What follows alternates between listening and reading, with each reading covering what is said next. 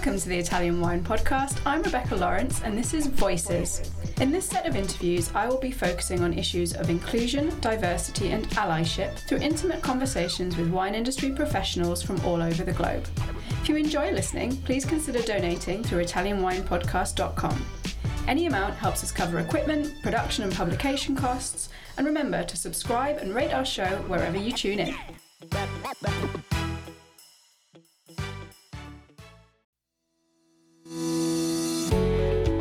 Guys. I'm Joy Livingston, and I am the producer of the Italian Wine Podcast. Thank you for listening. We are the only wine podcast that has been doing a daily show since the pandemic began. This is a labor of love, and we are committed to bringing you free content every day. Of course, this takes time and effort, not to mention the cost of equipment, production, and editing. We would be grateful for your donations, suggestions, requests, and ideas. For more information on how to get in touch, go to ItalianWinePodcast.com. Now, back to the show.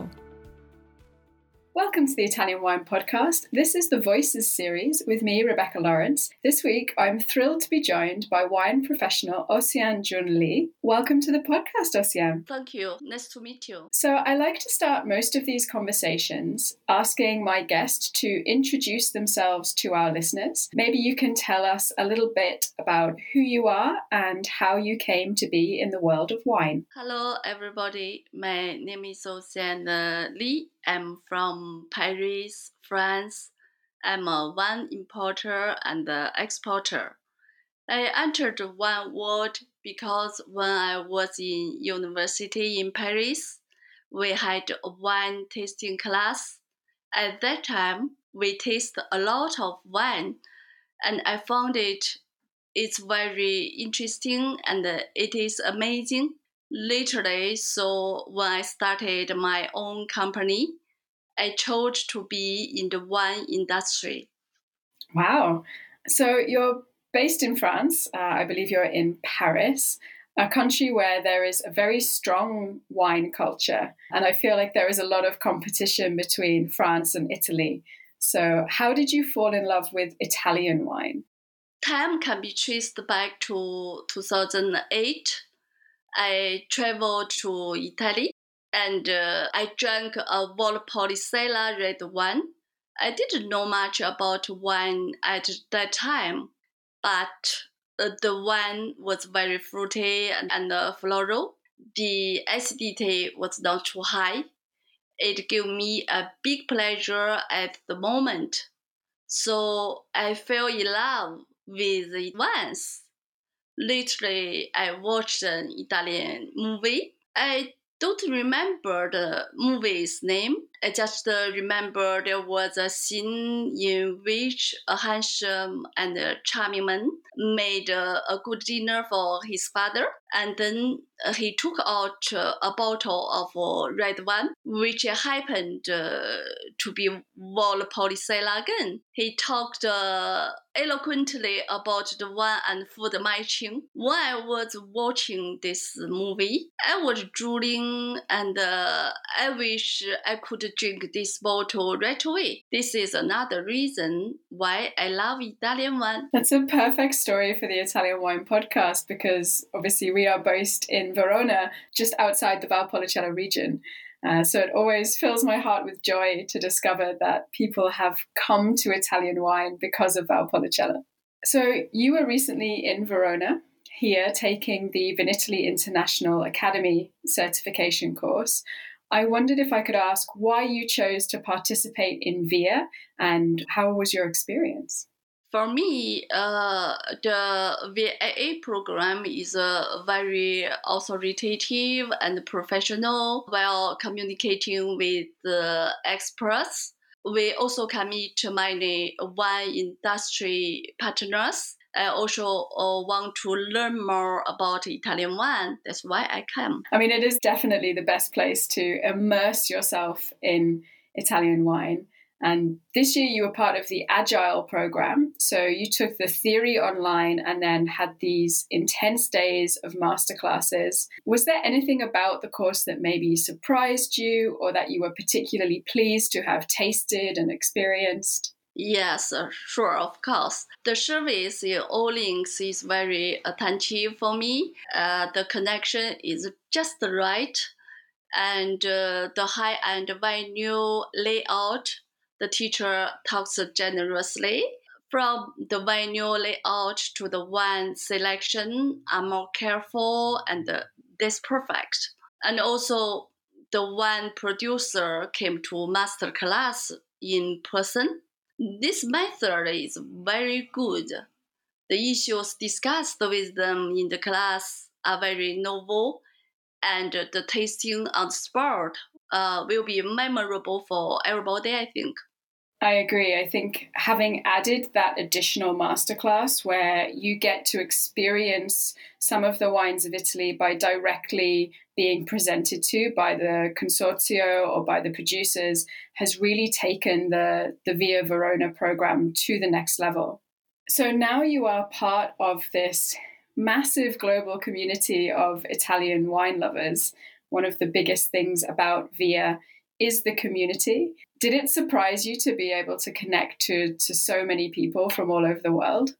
Mm, yes, it uh, surprised me and it's very interesting. I enjoy it. Hey guys, this is a brief intermission to give a shout out to our new sponsor, Ferro Wine, the largest wine store in Italy since 1920. We are delighted to have them on board and thank them for their generous support and our new t shirts. Find out more on ItalianWinePodcast.com. Now back to the show.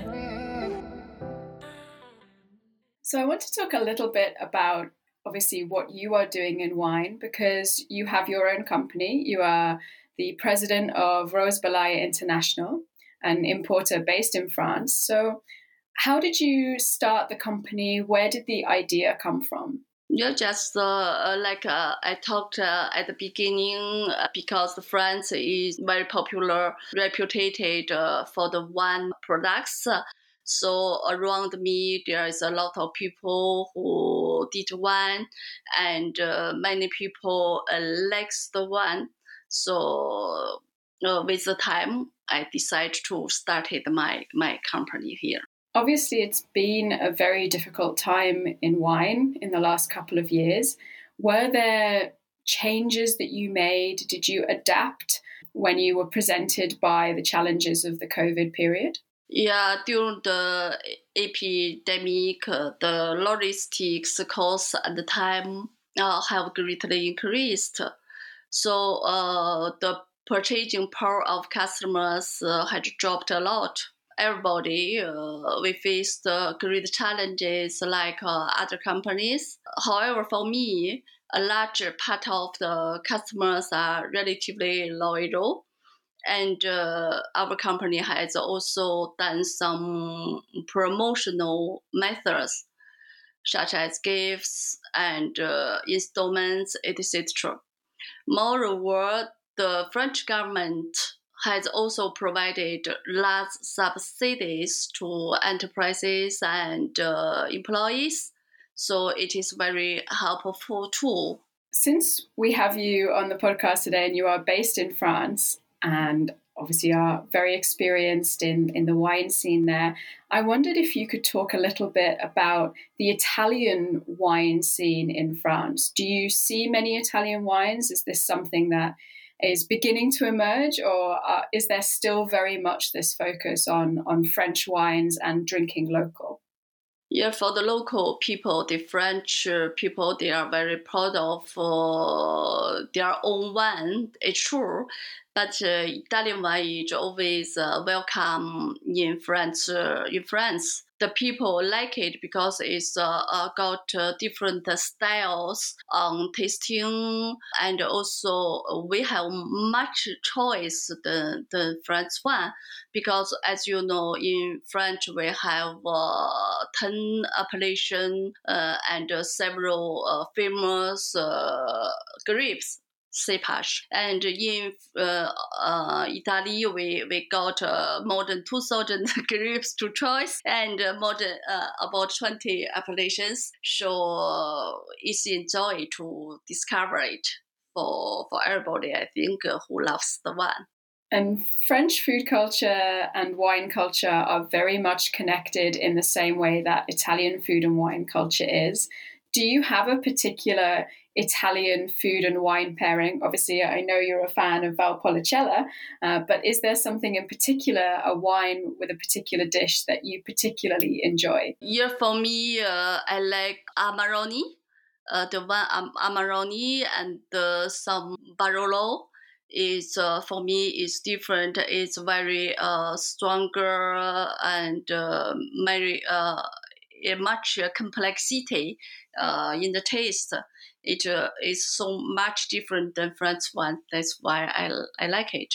I completely agree. So if you were say enjoying a Barolo, what kind of dish would you would you put with it? What kind of food would you be enjoying with your Barolo Amarone? Uh, I like to uh, match this one with the steak, the steak beef, beef steak, beef steak, uh, and some some uh, meats with the soils, strong soils.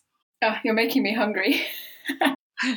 so I often ask my guests towards the end of the podcast. Obviously, you've been here in Verona, you've taken Via, uh, you have a very well-established company. But what is next for you and your relationship with Italian wine? Yeah, in the next step uh, for Italian wine, I want to explore more uh, Italian wineries and wines. Uh, maybe I, I can visit and taste it more and also I want to learn more about Italian wine. So uh, here, here better courses from VIA program maybe next year. We would love to have you come to Italy.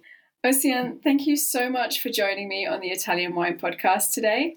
Where can our listeners find you, uh, online or on social media?